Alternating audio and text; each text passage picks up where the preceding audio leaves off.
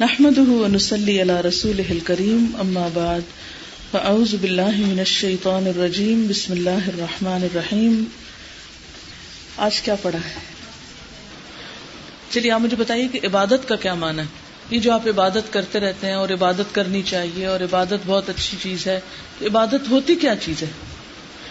اطاعت اور فرما برداری کمپلیٹ سبمیشن اور انہوں نے صحیح سرا پکڑا کہ عبادت کا لفظ عبد سے ہے، عبد غلام کو کہتے ہیں، بندے کو کہتے ہیں۔ اچھا غلام کا تصور آتے ہی کیا تصویر آپ کے ذہن میں آتی ہے؟ چلیے یہ بتائیے۔ جب لفظ غلام بولتے ہیں تو آپ کے ذہن میں کیا تصویر بنتی ہے؟ کیا شکل بنتی ہے غلام کی؟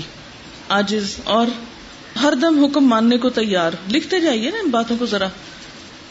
ایک آجز انسان کی تصویر آتی ہے۔ And he suppose to obey each and every order. اس کی اپنی کوئی مرضی نہیں ہوتی، ٹھیک ہے؟ اور آج چکا ہوا، اور سب مسو ہے۔ جیسے کہا جائے ویسے ہی کرے۔ اس میں اپنی مرضی سے ترمیم نہ کرے، چینج نہیں کرے۔ کیونکہ اللہ تعالیٰ نے ہمیں کس لیے پیدا کیا ہے؟ اپنی عبادت کے لیے۔ تو اگر ہمیں لفظ عبادت کا معنی ہی نہیں آتا ہوگا، تو اس کا سیدھا سیدھا کیا مطلب نکلا؟ کوئی مطلب نکالے اس سے؟ یعنی میرے اس وجود کا مقصد کیا ہے اس دنیا میں کہ میں جس نے مجھے بنایا اس کی عبادت کروں، اس کی عبد بن جاؤں؟ ٹھیک ہے؟ یہی ہے نا سمپل سی بات۔ اور اگر مجھے لفظ عبادت کا مطلب ہی نہیں پتا، تو میں نے کیا کمایا؟ کیا کیا؟ کیا کیا میں نے؟ نفے کا سودا؟ نقصان کیا؟ مثلا آپ ایک ایسی مشین خرید لاتے ہیں جس کو آپ چلانا نہیں جانتے، آپ نے پیسے کا ضیاع کیا۔ کیا نا؟ تو آپ بھی اگر عبادت کا معنی نہیں جانتے، اس کی حقیقت نہیں جانتے، تو آپ نے بھی اپنے آپ کو ضائع کیا، اپنی یہ عمر برباد کی۔ آپ کی ساری کوششیں، چاہے آپ آسمان سے تارے توڑ لائیں، بڑی بڑی ایجادات کر ڈالیں، بڑے بڑے انکشافات کر لیں، لیکن آپ کی ساری کوششیں کیا ہوئی کیا رہی؟ ہاں؟ واقعی رائے گاہ گئی؟ مثال کے طور پر یہ پینسل کس کام کے لیے ہے؟ لکھنے کے لیے، اگر آپ اسے جھاڑو دینے لگے۔ ہاں؟ تو اس کا صحیح استعمال ہے۔ لیکن آپ کا نہیں ہو سکتا ہے، کیونکہ تنکے کی طرح آگے سے تو یہ کام بھی لے لیتے ہیں اس سے۔ جھاڑو تو دلے نہیں گئی اور یہ بھی ٹوٹ جائے گی۔ مثلاً آپ کو دیوار میں کیل ٹھونکنا ہے۔ آپ اٹھائیں اس گھڑی کو اور ٹھونکنے لگے۔ کیا ہوگا؟ یہ گھڑی اس کام کے لیے؟ اس سے یہ کام لینا کیا ہے پھر؟ ارے بازو کا تو ہم اس طرح کام لیتے ہیں چیزوں سے۔ جو چیز جس کام کے لیے نہیں ہوتی، اس سے وہ کام لے رہے ہوتے ہیں۔ ایسا کرتے ہیں، لیکن عام طور پر ہم کیا کرتے ہیں پھر؟ اس چیز کا نقصان کر دیتے ہیں۔ ہم بھی پیدا کیے گئے عبادت کے لیے، لیکن ہم معلوم نہیں کیا کر رہے ہیں۔ اپنے آپ سے پوچھیے سوال لکھیے کیا آپ اپنے وجود یا اپنی پیدائش یا اپنی تخلیق کا مقصد پورا کر رہے ہیں؟ مطمئن ہے اچھا یہ بتائیے کہ پیغمبروں کو اللہ نے کس لیے بھیجا تھا؟ سمپل الفاظ میں، انسانوں کو ان کی زندگی کا مقصد بتانے کے لیے۔ پیغمبروں نے آ کے کیا کہا تھا؟ ہر پیغمبر نے آ کے ایک ہی سبق دیا، اور وہ کیا ہے؟ جی ہاں اللہ کی عبادت کرو۔ پیغمبروں کے آنے کا یہ مقصد تھا نا؟ اللہ نے بندوں کو اپنی عبادت کے لیے پیدا کیا۔ پیغمبروں نے آ کر بندوں کو یہ سبق یاد کرایا۔ اسی کا احساس دلایا۔ اچھا یہ بتائیے کہ نبی صلی اللہ علیہ وسلم نے مکہ سے ہجرت کیوں کی تھی؟ ہجرت کا کیا مانا ہوتا گھر بار چھوڑ دینا۔ آپ نے اپنا گھر بار کیوں چھوڑا تھا؟ چلیے، آپ تو اللہ کا پیغام پہنچانے کے لیے تھے، تو وہ جو باقی سارے گھر چھوڑ گئے تھے، وہ کس لیے چھوڑے تھے؟ باقی سب نے گھر کیوں چھوڑا تھا؟ حضرت ابو بکر نے کیوں چھوڑا تھا؟ تقریباً دو سو لوگ تھے جنہوں نے گھر چھوڑا تھا، مکہ چھوڑ دیا تھا۔ کیوں چھوڑا تھا؟ جی ہاں تاکہ اللہ کی عبادت کر سکیں۔ تو اس سے یہ پتا چلتا ہے کہ اگر عبادت کے راستے میں کوئی چیز رکاوٹ بن رہی ہو، تو کیا کرنا چاہیے؟ کیونکہ رکاوٹ آ گئی، اب کیا کریں؟ عبادت نہیں ہو سکتی۔ تو جس کام کے لیے گھر بار چھوڑنے کا حکم ہے، وہ کام پھر کتنا اہم ہوگا، یا نہیں؟ یہ جو آپ یہاں تشریف لاتے ہیں، گھر بار چھوڑ کر، یہ کس مقصد کے لیے لاتے ہیں؟ تاکہ ہم سیکھ سکیں کہ ہم کس مقصد کے لیے دنیا میں آئے ہیں، عبادت کے طریقے کیا ہیں، عبادت کیسے کی جاتی ہے یہ بھی اسی مشن کا ایک حصہ ہے۔ یہ بھی آپ کی ایکٹیویٹی دراصل کیا ہے؟ اسی مقصد کو پورا کرنے کے لیے ہے۔ کیا جانے بغیر کہ عبادت کیا ہے اور کیسے کی جاتی ہے؟ عبادت کی جا سکتی ہے۔ یہ کیا محض ایک لپ سروس ہے؟ کہ ہم نے زبان سے کہہ دیا یارب میں تیری عبادت کرتی ہوں اور مجھے بہت پسند ہے عبادت کرنا اور عبادت کرنا ایک بڑا افضل کام ہے اور بہت فضیلت کی چیز ہے اور بڑے ثواب کا کام ہے۔ اس طرح کے جملے بولنے سے عبادت ہو جاتی۔ عبادت محض بولنے کی چیز ہے یا پھر کرنے کی چیز بھی ہے۔ صرف کرنے کی ہے یا کچھ سمجھنے کی بھی ہے؟ جی ہاں۔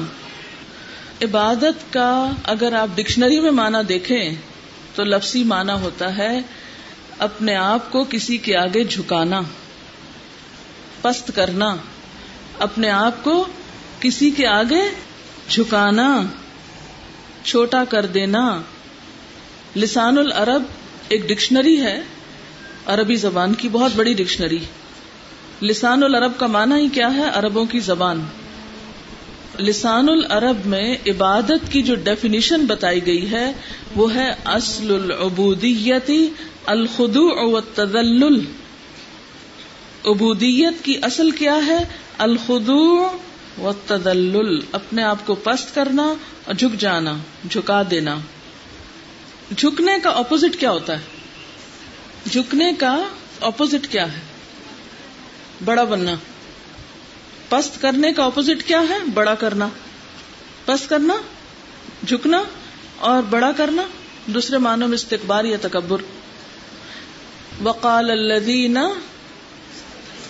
استکبروا من قومه تو یہ جو استقبار ہے قوم کا، یہ دراصل کیا ہے؟ کیا ہے استقبار انکار۔ چھوٹا بننے سے انکار، بات ماننے سے انکار۔ اچھا۔ لیکن ایک بات یاد رکھیے کہ عبادت میں صرف جھکنا اور پست ہونا ہی مانا نہیں۔ صرف یہ مانا بھی نہیں۔ یہ مانا بھی ہے، لیکن اس کے علاوہ بھی اس میں مانا پایا جاتا ہے۔ یہ بہت اہم بات ہے۔ کیونکہ اگر انسان اس کو محض جھکنے کے معنوں میں لے لے، محض چھوٹا ہونے کے معنوں میں، محض آجزی کرنے کے معنوں میں، تو اس سے بات نہیں بنتی۔ اس کے بارے میں حکم یہ ہے کہ جب عبادت کی نسبت اللہ کی طرف ہو، ایک ہے عبد کی نسبت بندے کی طرف یعنی کسی انسان کا غلام ہونا۔ تو اس میں تو بس یہی دو مانا ہے کہ اس کے آگے آجزی برتنا، اپنے آپ کو اس سے چھوٹا سمجھنا۔ کیونکہ جب تک کوئی اپنے آپ کو دوسرے سے چھوٹا نہیں سمجھتا، وہ اس کا حکم مانتا ہے۔ نہیں مانتا۔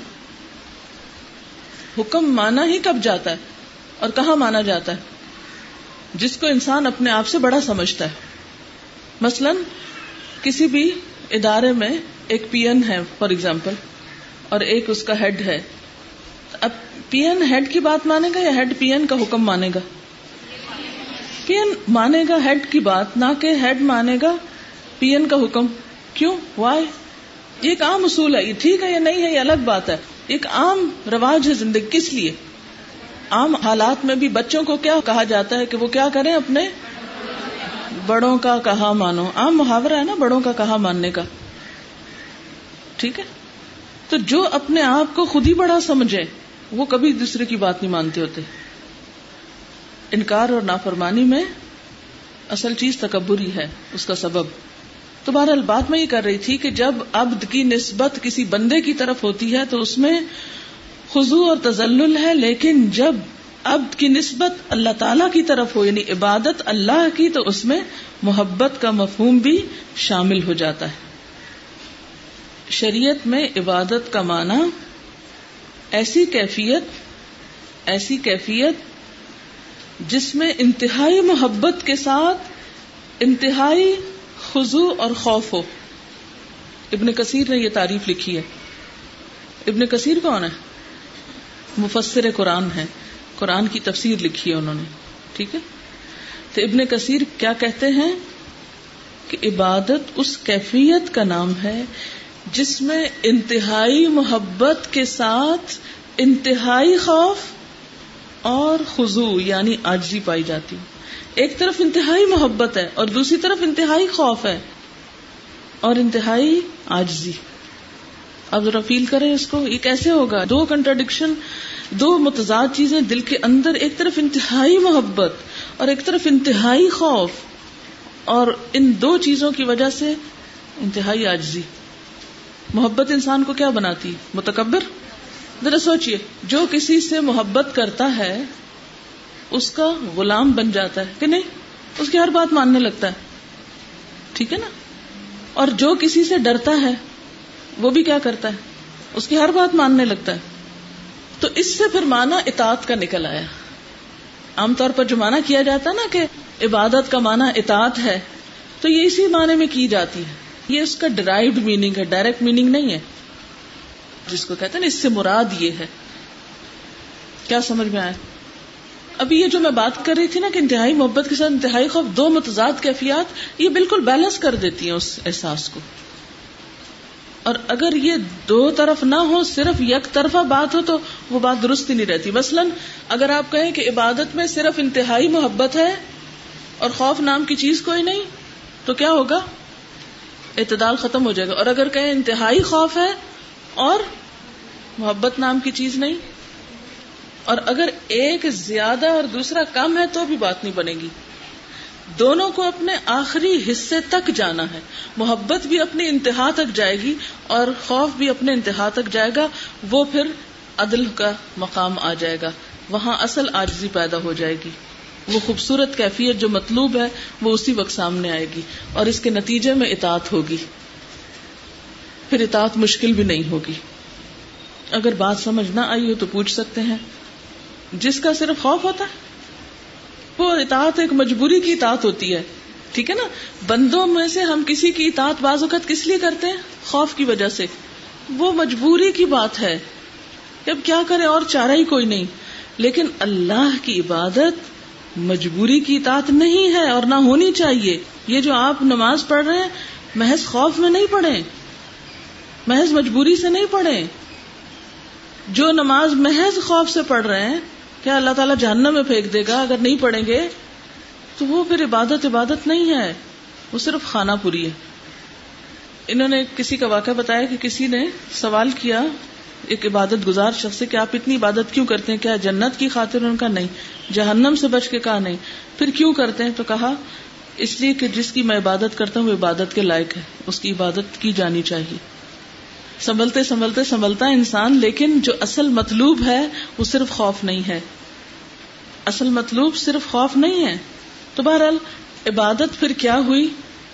انتہائی خوف اور انتہائی محبت سے پیدا ہونے والی آجزی کی کیفیت کا نام۔ یا انتہائی آجزی اور انتہائی محبت کے مجموعے کا نام۔ قرآن پاک میں اللہ تعالیٰ کی عبادت کے لیے کئی لفظ آئے عبادت کا لفظ بھی آیا ہے۔ انابت کا لفظ بھی آیا ہے۔ انی بو الا ربکم۔ اخبات کا لفظ بھی آیا ہے، اخبتو۔ خوشو کا لفظ بھی آیا ہے، قنوت کا لفظ بھی آیا ہے۔ قنوت کا معنی کیا ہے؟ پڑھ چکے ہیں آپ۔ کیا معنی قنوت کا؟ قنوت دوام اطاعت کو کہتے ہیں۔ اب آپ ذرا عبادت کا ایکسپیرینس کیجیے ذرا تصور کیجیے آپ نماز پڑھ رہے ہیں۔ محبت میں اللہ کے آگے بچھ گئے نماز پڑھنا کیا ہے؟ محبت کے ساتھ بچھ جانا۔ بچھ جانا کس کو کہتے ہیں؟ بچھنا کیا ہوتا ہے؟ آپ سجدے کی کیفیت کو آپ ذرا تصور میں لائیں، یہی بچھنا ہے۔ اللہ کے آگے محبت میں بچھ جانا۔ اور یہاں آجزی کا بھی اظہار ہو رہا ہے۔ یعنی بچھ بھی رہے ہیں اور آجزی کا اظہار بھی ہو رہا ہے۔ اور پھر دل میں اگر خوف بھی آتا ہے تو اس میں یہ نہیں کہ اللہ تعالیٰ کو نوز بلا ظالم و جابر ہستی ہیں جس کے آگے آپ ڈر کے مارے بچ گئے یہ نہیں ہے۔ اس کے ساتھ ہی احساس کیا ہے کہ وہ بہت مہربان، الرحمن اور الرحیم ہے۔ سجدے کی لذت کو پانے کی کوشش کرے۔ اور یہ ہو نہیں سکتی جب تک آپ ذرا لمبا سجدہ نہ کریں۔ اور یہ ہو نہیں سکتی جب تک آپ اپنی کوتاہیوں کو یاد نہ کریں۔ اور یہ لذت مل نہیں سکتی جب تک اندر احساس ندامت نہ ہو۔ اپنی پستی کا جب تک خیال نہ ہو، نماز کا لطف نہیں آ سکتا۔ بہت سے لوگ کہتے ہیں نا، نماز کا مزہ نہیں آتا، نماز بس ہم پڑھ لیتے ہیں، ایسے ہی پڑھ لیتے ہیں۔ اس لیے کہ نماز تو اظہار ہے۔ نماز کیا ہے؟ اظہار محبت ہے۔ تو جب محبت ہی نہیں تو اظہار تو پھر روح کا پھیکا ہی ہوگا نا۔ پھر سجدے کی لذت کہاں سے آئے گی؟ میں مانتی ہوں کہ انسان پہ ہر وقت ایک جیسی کیفیت نہیں ہوتی، ہر سجدہ اتنا تڑپا کے نہیں رکھتا انسان کو، لیکن دن میں ایک دفعہ، کم از کم کسی ایک نماز میں، کسی ایک موقع پر سر ایسے رکھے کہ اٹھانے کو دل نہ چاہے۔ اس کے لیے بھی سوچنا پڑے گا نا، کوشش کرنی پڑے گی۔ کر کے تو دیکھیں۔ اور جتنا احساس ندامت ہوگا، میں کبھی سوچتی ہوں کہ ایک وہ دور تھا نا کہ جب انسان کو پتا نہیں تھا کہ زمین کے علاوہ بھی کچھ ہے، سورج، چاند، ستارے اور بس یہ زمین، بس۔ اتنا ہی پتا تھا نا۔ اور انسان کا سورج کے بارے میں زیادہ سے زیادہ کانسیپٹ کیا تھا؟ کتنا بڑا ہوگا؟ کتنا بڑا ہوگا؟ اور اس کو یہ بھی کچھ صحیح اندازہ نہیں تھا کہ سورج اور زمین کا فاصلہ کتنا ہے۔ اس کے دل میں اللہ کی عظمت بھی بس اتنی ہی ہوگی کہ ہاں ٹھیک ہے، وہ روشن سورج ہے اور ہم یہ زمین سیدھی سیدھی بچھی ہوئی ہے اور ہم اس پہ چل پھر رہے ہیں۔ نشانیاں تو اس وقت بھی بہت تھی لیکن آج جب انسان کو اتنا کچھ کائنات کے بارے میں پتا چل گیا ہے، اور پھر کبھی آپ یوں تصور کیا کریں نا کہ آپ پوری فضا میں ایک پلانٹ کے اوپر اپنے رب کے آگے جھکے ہوئے ہیں۔ ٹھیک ہے نا؟ یعنی مثال کے طور پر یہ ایک پلانٹ ہے نا، اور اس پلانٹ کے ایک حصے میں آپ جھکے ہوئے اس کے نیچے بھی بہت کچھ ہے، اوپر بھی بہت کچھ ہے، دائیں اور بائیں بھی۔ تو آپ دیکھیں گے ایک یوں لگے گا جیسے ایک اتنی حقیر چیز اپنا آپ لگے گا کہ آپ سوچ ہی نہیں سکتے۔ پھر کبھی نماز پڑھ کے احسان نہیں جتائیں گے۔ کبھی نہیں سمجھیں گے کہ حق ادا کر دیا، اب اور کیا کرنا۔ اور کبھی نہیں کہیں گے کہ میرا یہ کام نہیں ہوا تو اب میں نماز کیوں پڑھوں۔ حق نہیں ادا ہوتا یعنی وہ ادھوری رہ جاتی ہے بات۔ وہ پھر ایک کھانا پوری ہے جو مقصد ہے نا ہمارے وجود کا اور جو اس کا نقد انعام ہمیں ملنا چاہیے وہ نہیں ملتا۔ ہر عمل کا ایک انعام ہوتا ہے نا، ایک اچھا کام کرے تو انعام ملتا ہے نا، ہر مشقت کا ایک سلا ہوتا ہے۔ ان عبادتوں کا سلا آخرت میں تو ملے گا، لیکن ان عبادتوں کا ایک سلا دنیا میں بھی ملتا ہے، جس کو نقد نام کہتے ہیں۔ نقد نام کیا ہوتا ہے؟ جنت ادھار ہے۔ نقد دنیا میں ملتا ہے۔ کیا ملتا ہے آپ کو؟ کیش پرائز کیا ہے؟ وہ دل کے اندر ایک ٹھنڈک کی کیفیت اور وہ خوشی کا احساس اور وہ لذت آشنائی، یہ نقد نام ہے۔ جینا تو جینا ہی ہے، لیکن جینے کو پرلطف کر دیتے ہیں۔ ہر غم سے انسان آزاد ہو جاتا ہے۔ لاکھوں علیہم ولا ہم یا زنون کی کیفیت آتی ہے۔ چھوٹی موٹی اپس اینڈ ڈاؤن انسان کو تھوڑی دیر کے لیے بے چین کرتے ہیں لیکن بہت جلد وہ سب سائڈ بھی ہو جاتا ہے سب۔ وہ اس دل میں اس چیز کے سوا کچھ ٹکتا ہی نہیں، ہر چیز کو باہر نکال دیتا ہے۔ یہ کل مجھے کسی نے ایک پیپر دیا، سورج کے بارے میں کچھ انفارمیشن تھی اس پر۔ آپ نے پہلے بھی پڑھی سنی ہوگی، لیکن اس کو پڑھ کے میری عجیب کیفیت ہوئی، تو میں نے سوچا آپ کے ساتھ بھی شیئر کروں گی۔ سورج زمین سے تقریباً نائنٹی تھری ملین میل کے فاصلے پر نائنٹی تھری ملین میل۔ فاصلہ۔ سولر سسٹم ہے نا، سورج کے گرد گھوم رہی ہے، تو ہماری زمین سے فاصلہ اس کا کتنا ہے؟ Ninety three million. جو قریب ترین پلانٹ ہے سورج کے، اس کا فاصلہ ٹوینٹی فائیو ملین میل ہے۔ سب سے قریب کون ہے؟ سورج کے سب سے قریب پلانٹ کون سا ہے؟ جی مرکری۔ اس کا فاصلہ سورج سے کتنا ہے؟ اور پھر آپ دیکھیں کتنی ترتیب کے ساتھ گھوم بھی رہے اس کے ارد گرد سب۔ ٹوینٹی فائیو ملین میل ہے۔ سورج زمین سے اتنا بڑا ہے کہ اگر یہ خالی ہوتا تو ون پوائنٹ تھری ملین زمینیں اس کے اندر سما جاتی۔ یعنی اتنا بڑا ہے کہ اگر وہ خالی ہوتا تو آپ اتنے بالز جو ہیں زمین کے کتنے؟ One point three million balls اس کے اندر ڈال دیتے زمین کے اس کا پیٹ بھرنے کے لیے۔ صرف ایک پلانٹ کے مقابلے میں زمین ہماری کیا ہے؟ اور اس پر ہم کیا ہیں؟ اگر نظام شمسی کے تمام سیاروں کو کٹھا کر لیا جائے، تو بھی سورج تقریباً چھ سو گنا بڑا ہے۔ ساروں کو ملا کے ایک سائز کر لیا جائے۔ ٹھیک ہے نا؟ سارے پلانٹس جو صرف سورج کے گرد گھومتے ہیں۔ اور سورج اپنے پورے سولر سسٹم کے ساتھ کس کے گرد گھوم رہا ہے؟ اپنی گیلیکسی میں اس نیوکلس کے گرد گھوم رہا ہے۔ اور پھر یہ پوری گیلیکسی پھر الگ گھوم رہی ہے۔ اور ان گیلیکسیز کی تعداد بھی انگنت ہے۔ تو اگر سارے پلانٹس کو کٹھا کر کے ایک پلانٹ بنایا جائے تو بھی سورج اس سے چھ سو گنا بڑا ہے۔ صرف زمین کی تو بات ہی چھوڑے سورج کی روشنی اور حرارت اس کے اندر گہرائی سے خارج ہوتی ہے۔ اتنی بڑی چیز مسلسل جل رہی ہے، ذرا یہ سوچیں۔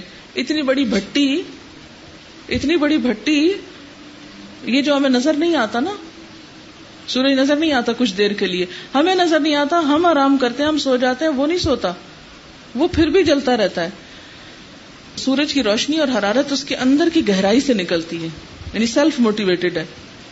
سورج میں جلنے کا عمل زمین پہ جلتی ہوئی آگ سے مختلف ہے۔ سورج کو آپ ایک بہت بڑا ہائیڈروجن بم کہہ سکتے ہیں۔ اگر یہ صرف ایک جلتی ہوئی آگ ہوتا تو بج چکا ہوتا۔ سورج کبھی آرام نہیں کرتا۔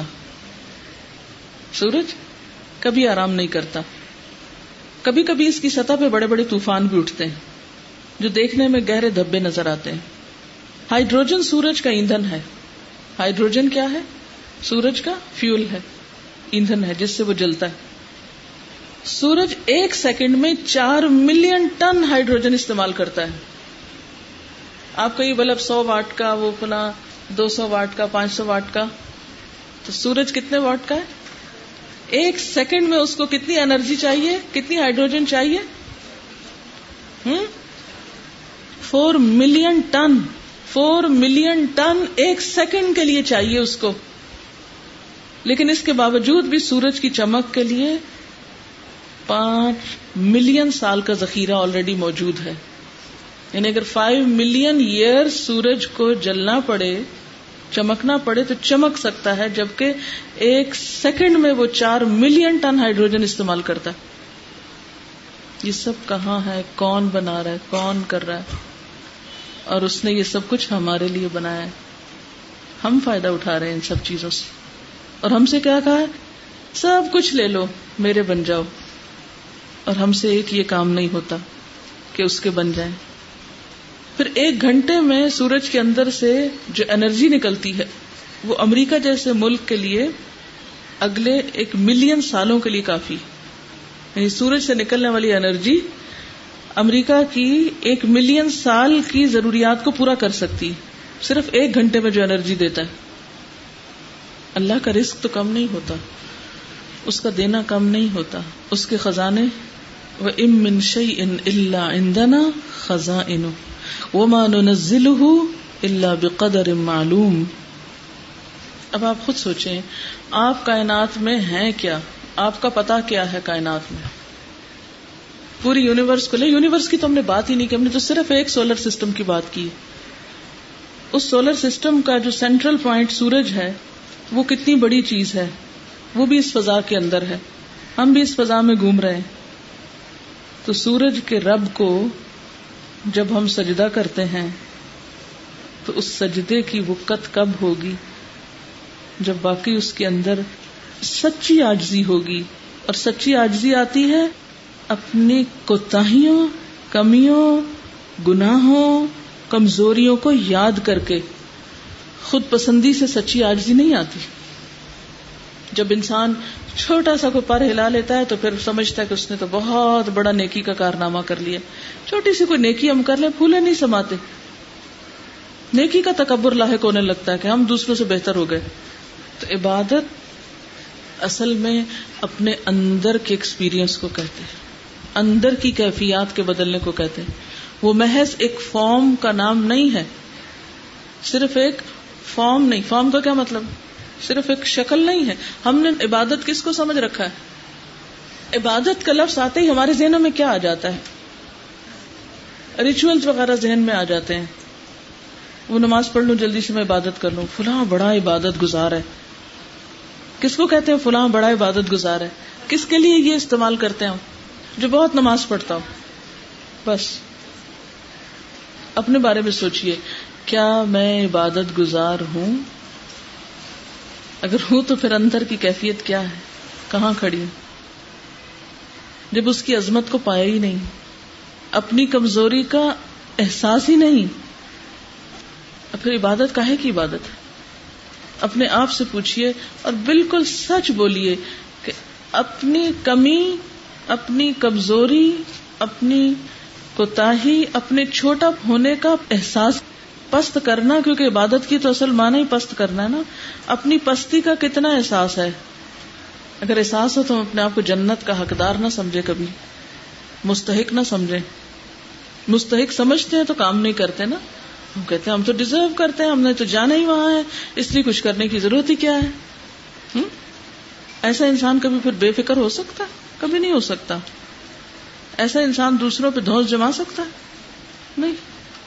جس کو اپنی کمی کا احساس ہو، اسی کیفیت کو پھر تکوا کہتے یہی کیفیت پھر عبادت کا جو جس طرح وہ تکوا کی شکل میں انسان کے اندر آتا ہے، دل میں رہ جاتا ہے۔ یعنی وہ دل کی کیفیت ہے نا عبادت۔ پھر اس کی ظاہری شکل کو عبادات کا نظام کہا گیا۔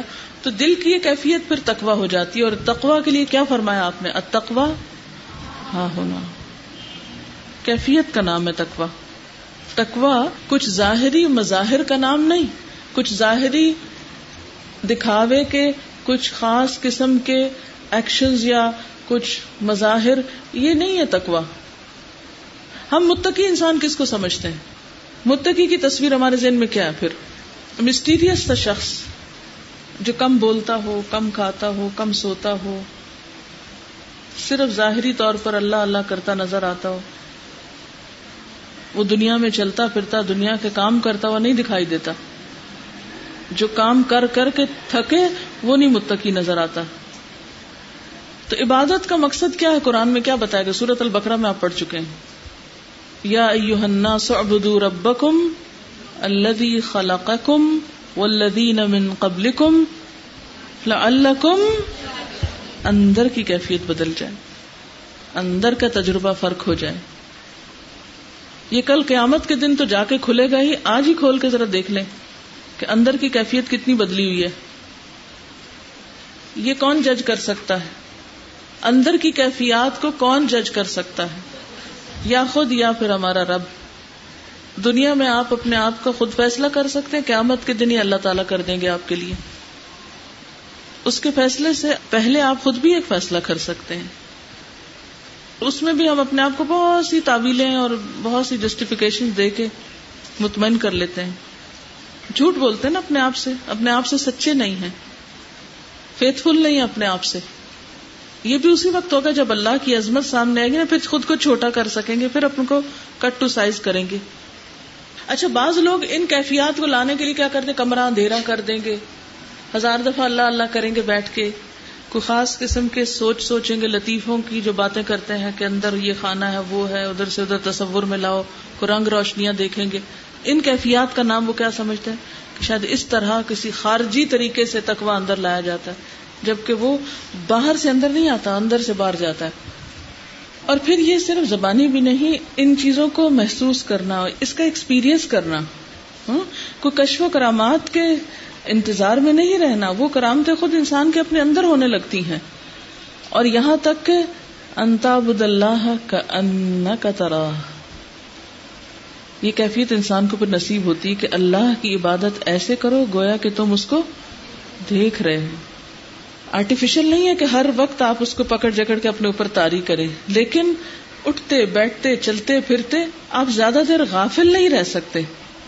یعنی یہ آپ کی اصل ہو جاتی ہے اور باقی کیفیات ٹیمپرری ہوتی۔ دیکھیے دو طریقے ہوتے ہیں زندگی بسر کرنے۔ ایک ہے کبھی کبھار اتفاق سے اللہ کو یاد کر لینا یا اس کی یاد میں آنسو بہا لینا یا اس کا ذکر کر لینا یا اس کیفیت کو محسوس کرنا کبھی کبھار۔ اور عام حالت کیا غفلت کی حالت۔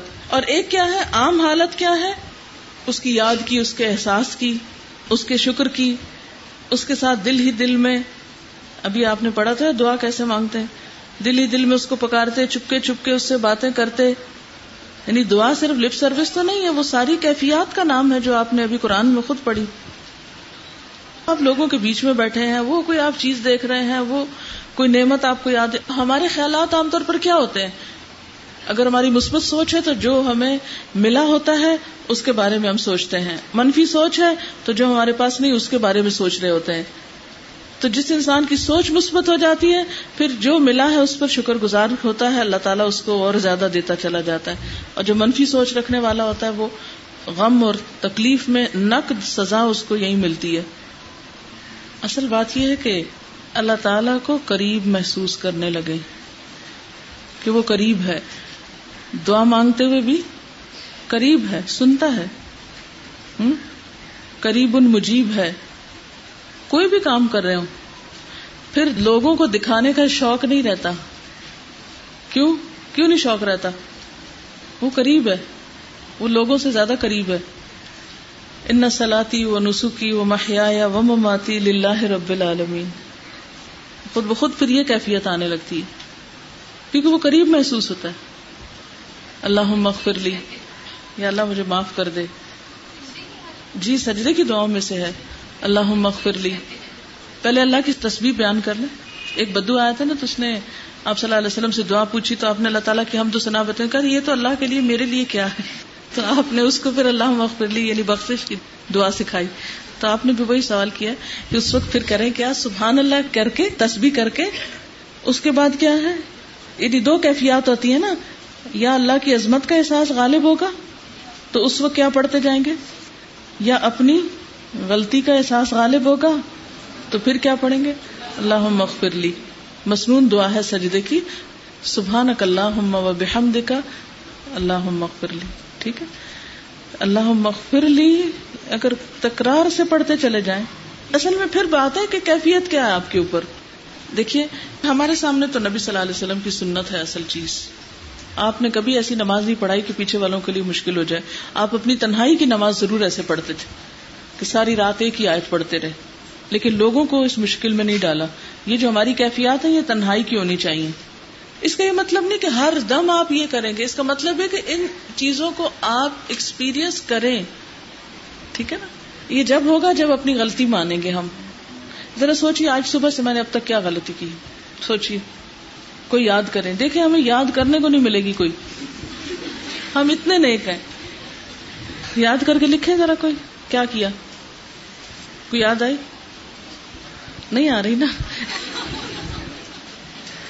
دیکھیے، نماز تو اصل میں ہے بھی اس لیے کہ ایک نماز کے بعد دوسری نماز کے بیچ میں جو غلطی ہو جائے، اس کو ماننے کے لیے جانا کنفیشن کے لیے جانا۔ یہ میں کر آیا ہوں، اللہ تعالیٰ آپ بتائیں کیا کروں۔ تو جب تک احساس ندامت نہیں ہوگا، عبادت کی لذت نہیں آئے گی۔ اصل میں یہ اعلیٰ کیفیات کا نام ہے اور انسان ہر وقت اعلیٰ کیفیات میں نہیں ہوتا، لیکن زندگی اس طرح نہ گزر جائے کہ کبھی یہ کیفیت آئی نہ اور اس کے بغیر ہی مر جائے۔ یہ نہیں ہونا چاہیے۔ یہ کہتی ہے کہ جب متقی کا لفظ آتا ہے میرے مائنڈ میں تو میرے سامنے ایک بہت ریجڈ شخص کی تصویر آتی ہے جو کسی چیز پہ کمپرومائز نہ کرے۔ دیکھیے، ایک آجز انسان کی کیوں نہیں آتی؟ آنی تو یہی چاہیے نا۔ انتہائی جھکا ہوا، انتہائی ٹوٹا ہوا۔ میں ایک روز سوچ رہی تھی کہ انسان کی قوت اور انسان کا فائدہ اس کے ٹوٹنے میں ہے۔ جیسے ذرہ ٹوٹتا ہے تو کیا بنتا ہے؟ کیا بن جاتا ہے؟ ذرے کو جب پھاڑا گیا تو کیا نکلا اس سے؟ ایٹم۔ ہومیوپیتھک دوا کا فارمولا معلوم ہے آپ کو؟ اس کی ہائی پوٹینسی کیسے بنتی ہے؟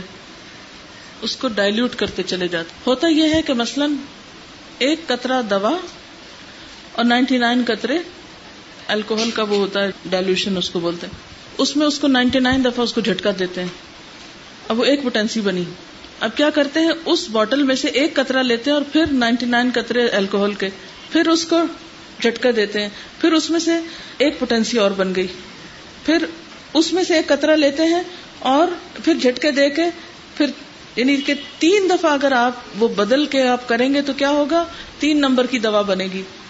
دو سو دفعہ کریں گے تو دو سو نمبر کی بنے گی۔ ہزار دفعہ ڈائلوٹ کریں گے اس کو تو وہ ہزار اور اسی طرح لاکھ تک جاتا ہے۔ جتنا زیادہ اس کا وہ چھوٹا ہوتا جاتا ہے نا، اس کی اصل کوانٹٹی اتنی ہی اس کی پوٹینسی طاقت بڑھ جاتی، اتنا ہی افیکٹو ہو جاتا ہے۔ ٹین ٹائم دیتے ہوں گے ٹین ٹائم اس کو ہلاتے ہیں۔ پھر اس ساری بوتل میں سے ایک قطرہ لے کے پھر اگلی میں سے پھر اسی طرح۔ اب آپ خود سوچیں کہ جب وہ ہزار یا لاکھویں دفعہ یہ پہنچے گا تو اس میں سے اصل کیا رہ گیا ہوگا؟ اس کی شخصیت کہاں گئی؟ نہ رنگ رہا، نہ ذائقہ رہا۔ مٹا دے اپنی ہستی کو اگر تو مرتبہ چاہے۔ تو یہ ہستی مٹانی ہے کہاں جا کر؟ اللہ کے سامنے۔ یہی خزو اور تزل ہے، یہی عبادت ہے۔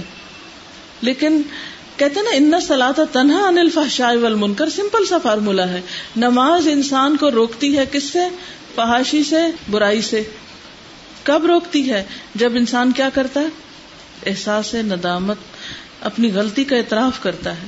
جو غلطی مانتا نہیں، وہ عبادت کا حق ادا کرتا ہی نہیں۔ جو خود کو چھوٹا سمجھتا نہیں اس کے اندر ابدیت کی کیفیت آتی ہی نہیں، وہ اس لطف کو پا سکتا ہی نہیں۔ جب ہم سے غلطی ہوتی تو ہم کیا کرتے ہیں؟ اس کا موجب، اس کا ذمہ دار کس کو سمجھتے ہیں؟ اپنے کو تو کہیں بھی نہیں رکھتے وہاں۔ یہ ہو سکتا ہے کہ کسی کا ہیشیئر اس غلطی میں نائنٹی ہو اور کسی کا ٹین پرسینٹ ہو نائنٹی پرسینٹ ٹین پرسینٹ یعنی ضروری کہتے ہیں نا، تالی دو ہاتھ سے بچتی ہے۔ تو ایک تو یوں بچتی ہے نا اور ایک یوں بچتی ہے، تو اب جب یوں بچتی ہے تالی تو پھر اس ہاتھ کا شیئر زیادہ ہوتا ہے اور اس کا کم ہوتا ہے، مگر یہ ہوگا کہ کسی کی زیادہ اور کسی کی کم، ہو سکتا ہے آپ کی بہت کم ہو اور دوسرے کی زیادہ ہو، لیکن ٹوٹلی دوسرے پر ڈال دینا یہی اصل خطا ہے۔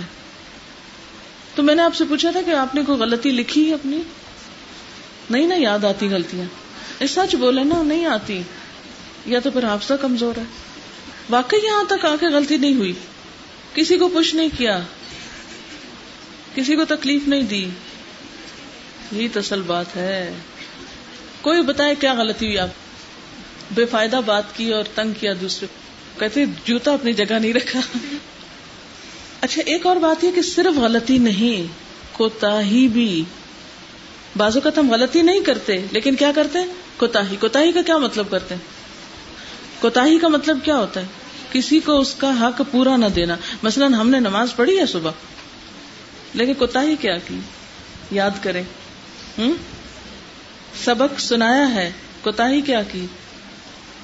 سنتے وقت اٹینٹو پورے نہ رہے، مثلا۔ تو ہم تو اگر غلطیوں سے نہیں تو کوتاہیوں سے تو بھرے ہوئے ہیں۔ تو جو شخص اپنی کوتا کا اعتراف نہ کرے، وہ پھر آگے نہیں بڑھ سکتا۔ ہم اپنے آپ کو جھوٹی تسلیاں دیتے ہیں۔ خیر، اللہ مالک، ہو جائے گا، پھر کیا ہوا؟ کچھ جملے ہم نے رٹ رکھے وہی موقع بے موقع، سمجھے نہ سمجھے، دہراتے رہتے ہیں۔